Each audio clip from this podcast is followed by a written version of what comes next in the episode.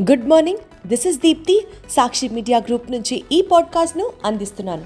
ఈరోజు బుధవారం October twenty fifth twenty twenty three వార్తల ప్రపంచంలోకి వెళ్ళే ముందు హెడ్లైన్స్. ఆంధ్రప్రదేశ్లో రేపటి నుంచి వైఎస్ఆర్సీపీ సామాజిక సాధికారత బస్సు యాత్ర. ఆంధ్రప్రదేశ్లో నవంబర్ ఒకటిన జనసేన టీడీపీ ఉమ్మడి మేనిఫెస్టో.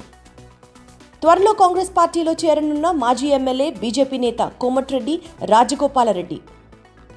ఈ నెల ఇరవై ఏడున సూర్యాపేట సభకు కేంద్ర హోంశాఖ మంత్రి అమిత్ షా. ఇజ్రాయెల్ సైన్యం దాడుల్లో గాజాలో ఒక్క రోజులో ఏడు వందల నలుగురు మంది మృతి. తీవ్ర తుఫాన్గా మారిన హమూన్. రెండు వేల ముప్పై నాటికి ప్రపంచంలో మూడో అతిపెద్ద ఆర్థిక వ్యవస్థగా భారత్. వన్డే క్రికెట్ ప్రపంచ కప్లో బంగ్లాదేశ్పై దక్షిణాఫ్రికా విజయం. ఆంధ్రప్రదేశ్లో గత యాభై మూడు నెలలుగా ముఖ్యమంత్రి వైఎస్ జగన్మోహన్ రెడ్డి కొనసాగిస్తున్న సామాజిక న్యాయాన్ని రెండు వేల పద్నాలుగు పంతొమ్మిది మధ్య అప్పటి ముఖ్యమంత్రి చంద్రబాబు నాయుడు చేసిన సామాజిక ద్రోహాన్ని ప్రజల ముందు పెట్టడానికి సామాజిక సాధికారత యాత్రకు అధికార వైఎస్ఆర్ కాంగ్రెస్ పార్టీ సన్నద్ధమవుతోంది. గురువారం నుంచి రాష్ట్రంలోని మూడు ప్రాంతాలలో ఒకేసారి ఈ బస్సు యాత్ర జరగనుంది. గురువారం ఉత్తరాంధ్రలో ఇచ్చాపురం కోస్తాలో తెనాలి రాయలసీమలో సింగనమల నియోజకవర్గాలలో యాత్ర ప్రారంభం కాబోతోంది. ఈ మూడు ప్రాంతాల్లోనూ రోజుకు ఒక్కో నియోజకవర్గం చొప్పున యాత్ర కొనసాగుతుంది. యాత్రలో భాగంగా ఈ నియోజకవర్గంలో సభ నిర్వహిస్తారు. స్థానిక ఎమ్మెల్యే లేదా నియోజకవర్గ వైఎస్ఆర్సీపీ సమన్వయకర్త సారథ్యంలో ఈ యాత్ర జరుగుతుంది.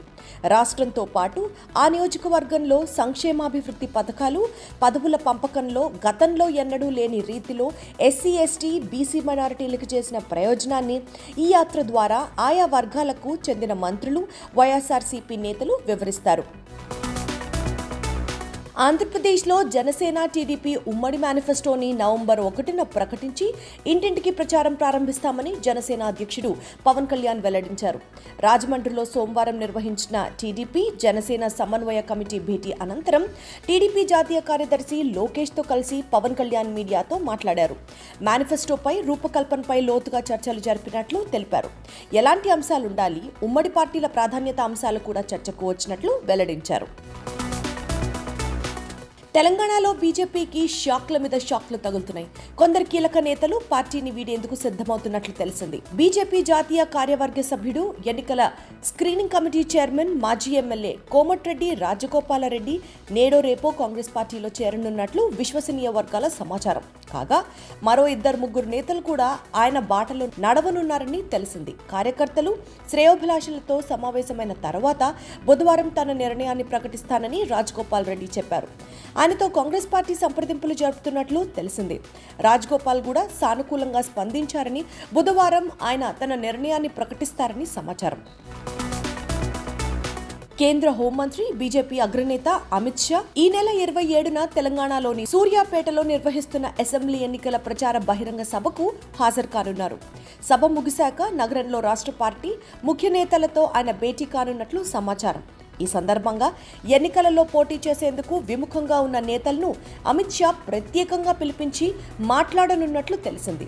అప్పటికి అభ్యర్థుల రెండో జాబితా కూడా వెలువడే అవకాశం ఉన్నందున ఇరవై ఎనిమిదవ తేదీ నుంచి రాష్ట్ర వ్యాప్తంగా ఎన్నికల ప్రచారాన్ని హోరెత్తించడం ప్రస్తావించాల్సిన విషయాలు ప్రచార శైలి తదితర అంశాలపై ఆయన స్పష్టత ఇవ్వనున్నట్లు తెలుస్తోంది.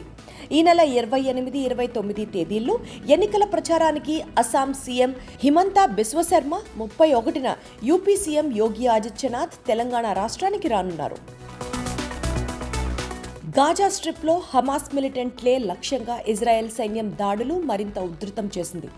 గత ఇరవై నాలుగు గంటల వ్యవధిలో నాలుగు వందల వైమానిక దాడులు నిర్వహించామని మంగళవారం ప్రకటించింది. బాంబు దాడులతో హమాస్ స్థావరాలను సొరంగాలను ధ్వంసం చేశామని పేర్కొంది. ఈ దాడుల్లో పలువురు హమాస్ కమాండర్లు హతమయ్యారని వెల్లడించింది. కానీ ఇజ్రాయెల్ దాడుల్లో గత ఇరవై నాలుగు గంటల వ్యవధిలో ఏడు వందల నాలుగు మందికి పైగా పాలస్తీనియన్లు మరణించినట్లు పాలస్తీనా ఆరోగ్య శాఖ తెలియజేసింది. వీరిలో మూడు వందల ఐదు మంది చిన్నారులు నూట డెబ్బై మూడు మంది మహిళలు ఉన్నారని వివరించింది. ఇజ్రాయెల్ సైన్యం దాడుల్లో గాజాలో పెద్ద సంఖ్యలో చిన్నారులు మృత్యువాత పడుతున్నారని స్వచ్ఛంద సంస్థలు వెల్లడించాయి. ఇజ్రాయెల్ సైన్యం దాడుల్లో ఇప్పటిదాకా గాజాలో ఐదు వేల ఎనభై ఏడు మంది మృతి చెందారని పాలస్తీనా ఆరోగ్య శాఖ వెల్లడించింది. వీరిలో రెండు వేల యాభై ఐదు మంది చిన్నపిల్లలున్నారని పేర్కొంది. హమాస్ దాడుల్లో ఇజ్రాయెల్లో పద్నాలుగు వందల మందికి పైగా చనిపోయారు. మిలిటెంట్ల ఆధీనంలో రెండు వందల మందికి పైగా బందీలున్నట్లు ఇజ్రాయెల్ అధికారులు చెప్పారు. బంగాళాఖాతంలో ఏర్పడ్డ అల్పపీడనం తీవ్ర తుఫాన్గా మారింది. దానికి హమూన్ అనే పేరు పెట్టారు. అయితే ఒడిశాకు దానివల్ల పెద్ద నష్టమేమీ లేదని వాతావరణ శాఖ పేర్కొంది. ఒడిశా తీరానికి రెండు వందల కిలోమీటర్ల దూరం నుంచి బంగ్లాదేశ్ కేసు సాగింది. అక్కడ తీరం దారేసరికి బాగా బలహీనపడుతుందని అధికారులు తెలిపారు. హమూన్ ప్రస్తుతం ఒడిశాలోని పారదీప్కు రెండు వందల ముప్పై కిలోమీటర్లు పశ్చిమ బెంగాల్లోని ధీగాకు రెండు వందల నలభై కిలోమీటర్ల దూరంలో కేంద్రీకృతమై ఉంది. దీనివల్ల పరిసర ప్రాంతాలలో గంటకు డెబ్బై ఐదు నుంచి నుంచి ఎనభై ఐదు కిలోమీటర్ల వేగంలో గాలులు వీస్తున్నాయని వాతావరణ శాఖ తెలిపింది. భారత్ రెండు వేల ముప్పై నాటికి జపాన్ను అధిగమించి ప్రపంచంలో మూడో అతిపెద్ద ఆర్థిక వ్యవస్థగా అవతరించే అవకాశం ఉందని ఎస్ఎన్పి గ్లోబల్ మార్కెట్ ఇంటెలిజెన్స్ వెల్లడించింది.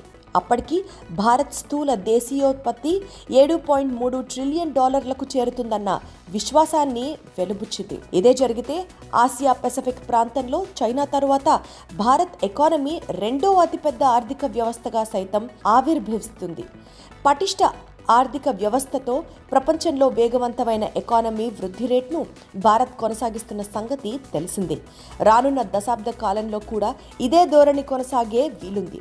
రెండు వేల ఇరవై నాలుగు మార్చ్తో ముగిసే ఆర్థిక సంవత్సరంలో ఆరు పాయింట్ రెండు శాతం నుంచి ఆరు పాయింట్ మూడు శాతం శ్రేణిలో భారత్ ఎకానమీ వృద్ధి సాధిస్తుందన్న అంచనాలు ఉన్నాయి.